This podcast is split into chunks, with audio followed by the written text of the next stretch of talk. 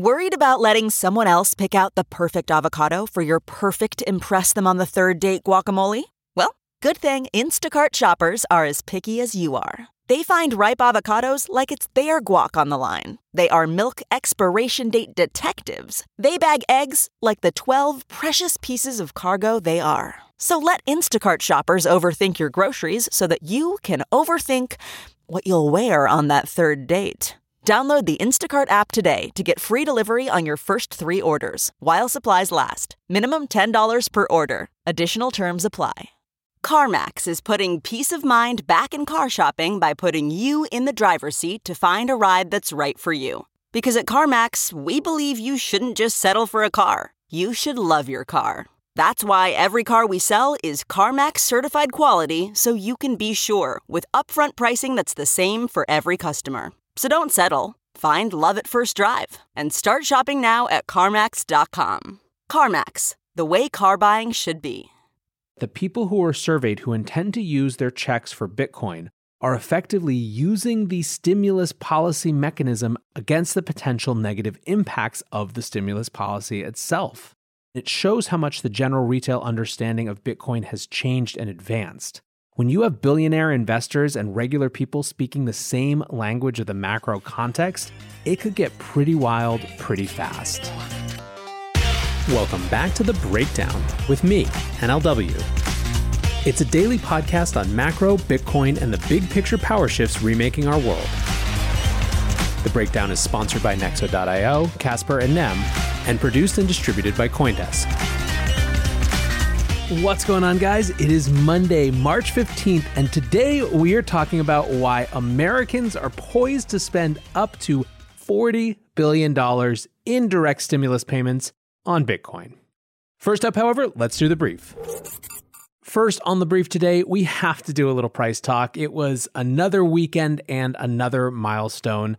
Unless you were dead or completely off the grid, you know that Bitcoin hit $60,000.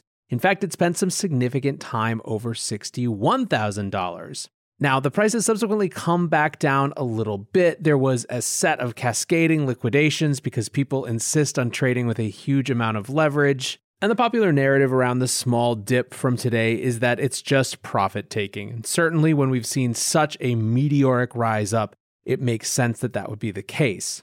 For me, I don't care so much about the price, but what I do care about and what I do find interesting is the psychological impact of the price.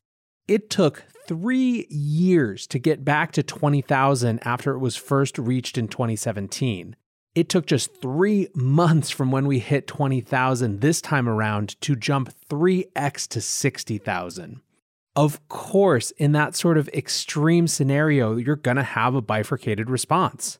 There are going to be many who see this as validation or even who get off the fence because the asset has proved itself.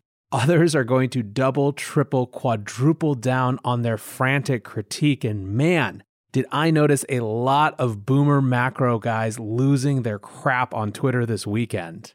Lyn Alden seemed to as well, tweeting, Bitcoin Bear Twitter went from it's a bubble and dead technology pumped up by Tether to America will ban it before it displaces the dollar as global reserve currency. And I support this, i.e., the banning of certain property and literal information, rather quickly. While regulation and state attacks are a long known risk factor for Bitcoin, when bears talk like this about the asset, it ironically sounds more bullish than when bulls talk about it.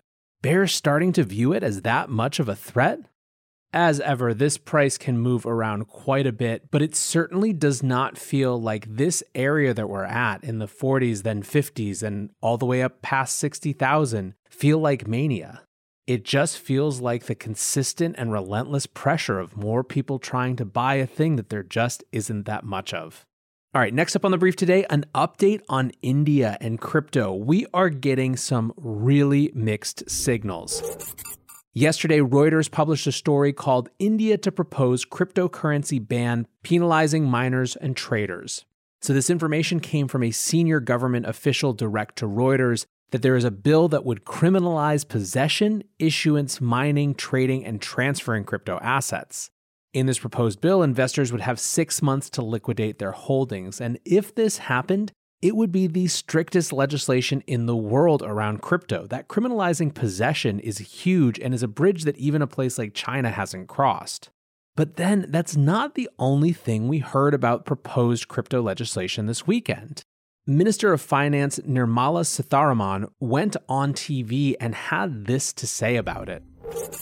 We've heard from the Finance Ministry, we've heard from the Reserve Bank of India uh, on their views on cryptocurrencies and having a law which allows for global acceptance uh, acceptance of global cryptocurrencies or an Indian version of a cryptocurrency. How do you personally, as finance minister, view this debate? Do you think uh, we're heading in a we're heading into a zone where it's almost inevitable that governments will have to come around to the realization that cryptocurrencies are here to stay. How do you view this outside of what we've already heard from the RBI? How's the finance minister viewing uh, this entire debate around cryptocurrencies? a cabinet note is getting prepared. It's almost uh, nearing completion, and then it will be taken to the cabinet, of course.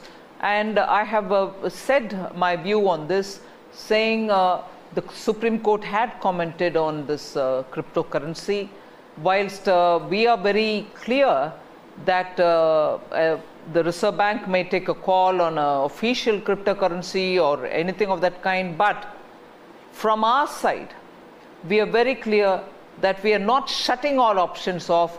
We will allow a certain amount of a window for people to, uh, you know, use so that experiments in uh, the blockchain the uh, bit, uh, Bitcoin or whatever you may want to call it, the cryptocurrency experiments and fintech, which depend on such experiments, will have that window available for them. We are not going to shut it off all.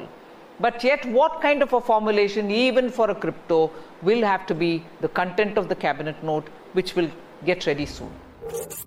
So obviously, there's still a lot we don't know, but it seems pretty clear that she's saying that they are not going to cut it off entirely. There will be some window or approved way to interact with crypto.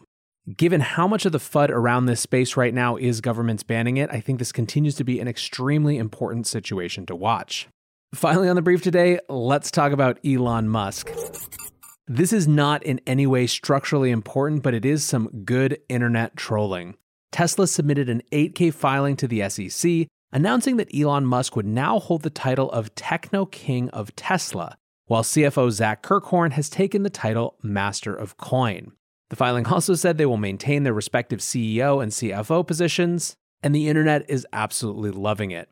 The coin reference seems to be at least a little bit towards Bitcoin, at least Yahoo Finance and other media outlets are making that connection, but also just a more generic Game of Thrones fantasy type reference as well.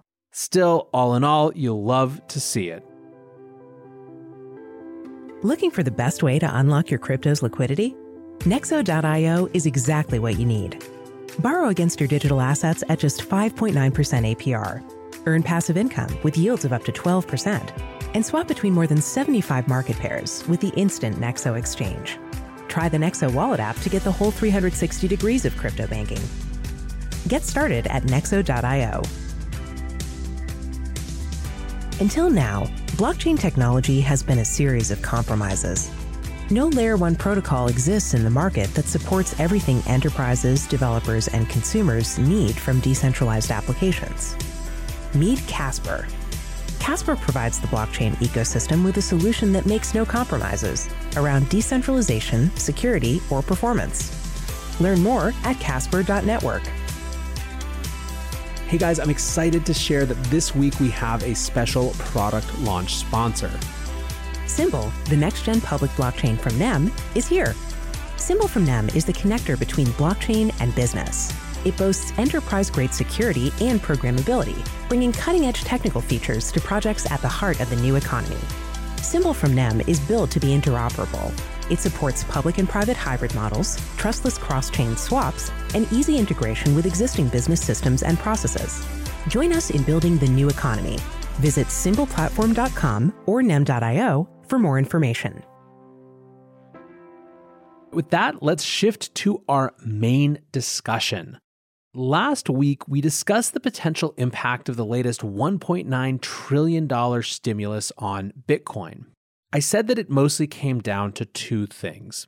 The big one is long term, the perception that this is still the beginning of a new monetary and fiscal era, one that is inevitably locked into policies that can't help but diminish the value of the dollar and fiat money in general over time, leading to more demand for something like Bitcoin.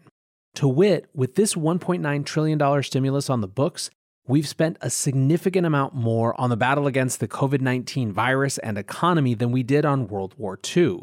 This extends a growing and increasing balance sheet and is bringing with it totally new interpretations of just how big that balance sheet can grow. But for skeptics who see that at some point that balance sheet will have to be addressed, it comes down to default taxation or devaluation of the currency, and of those, devaluation of the currency seems by far the most likely. So, this is kind of the big long term perspective on how the stimulus could impact an asset like Bitcoin. The more short term impact is also the more obvious, and it's really a question what part of the direct payments to Americans would find its way into Bitcoin directly? Well, on that front, we got some really interesting numbers from a survey released by Mizuho Securities today. And briefly, lest you think this is some second rate bucket shop running this survey, this is a Japanese investment banking and securities firm with 7,000 plus employees. It's not some little fly by night company. Here's the headliner The poll found that two out of five responses from people who expect to get the stimulus plan to invest at least some part of it into Bitcoin and stocks.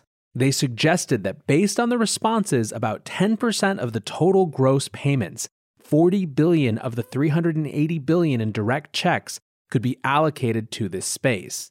Now, something interesting about this the media is loving this report. Obviously, it's a sexy headline, but also there's some precedent from last year. MarketWatch wrote, quote, that's in keeping with findings from other surveys and with a narrative that's accompanied a surge in individual investor activity over the course of the COVID 19 pandemic. Analysts and economists have speculated that boredom induced by the lockdowns, coupled with earlier stimulus payments and a lack of activities to spend them on, have sparked a surge in the opening of online brokerage accounts. I might take issue with the boredom piece, or at least the idea that boredom alone versus a sense that the world is off kilter and wanting to have agency within it is the driving force. However, the point is that there is a ready narrative here. So instead of this survey being received skeptically, it's being received as part of a larger story. What's more, it's not the only survey that has found something similar. Deutsche Bank did a survey last month and also found investors ready to use any stimulus money they get for trading.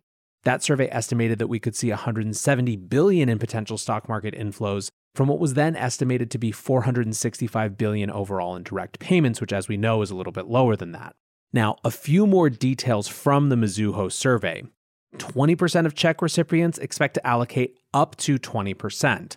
13% expect to allocate 20 to 80%, and 2% expect to put in 80% of their check or more.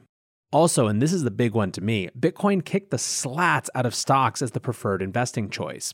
61% preferred Bitcoin to stocks 39%. Based on the overall $40 billion that could go into investments, this would imply something like $25 billion of incremental spend on Bitcoin, which is 2 to 3% of the market cap with a single event.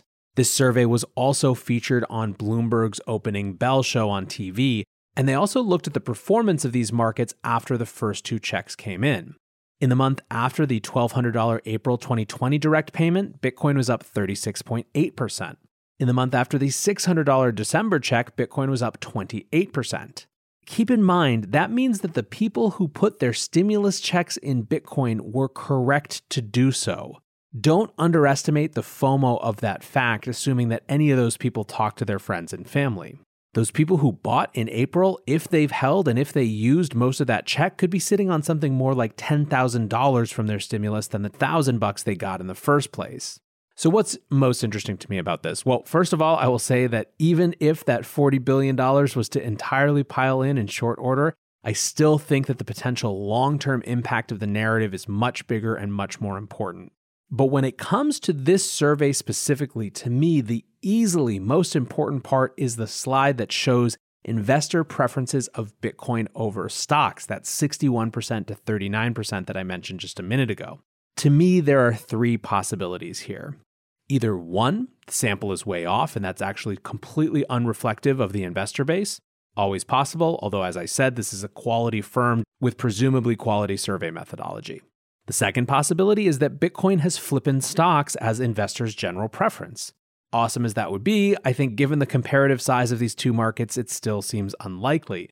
Now, the third possibility is that there is a narrative correlation where regular everyday people actually see Bitcoin the same way all of us enfranchised people see it as well, as something you buy because of never ending money printing. Basically, the idea here, if this is accurate, is that the people who are surveyed who intend to use their checks for Bitcoin are effectively using the stimulus policy mechanism against the potential negative impacts of the stimulus policy itself.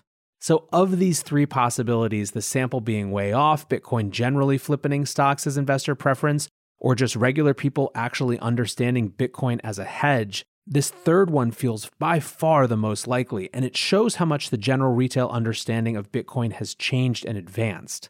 When you have billionaire investors and regular people speaking the same language of the macro context, it could get pretty wild pretty fast. Anyways, guys, I hope you had a great weekend and I hope your Monday is off to a killer start. Until tomorrow, be safe and take care of each other. Peace.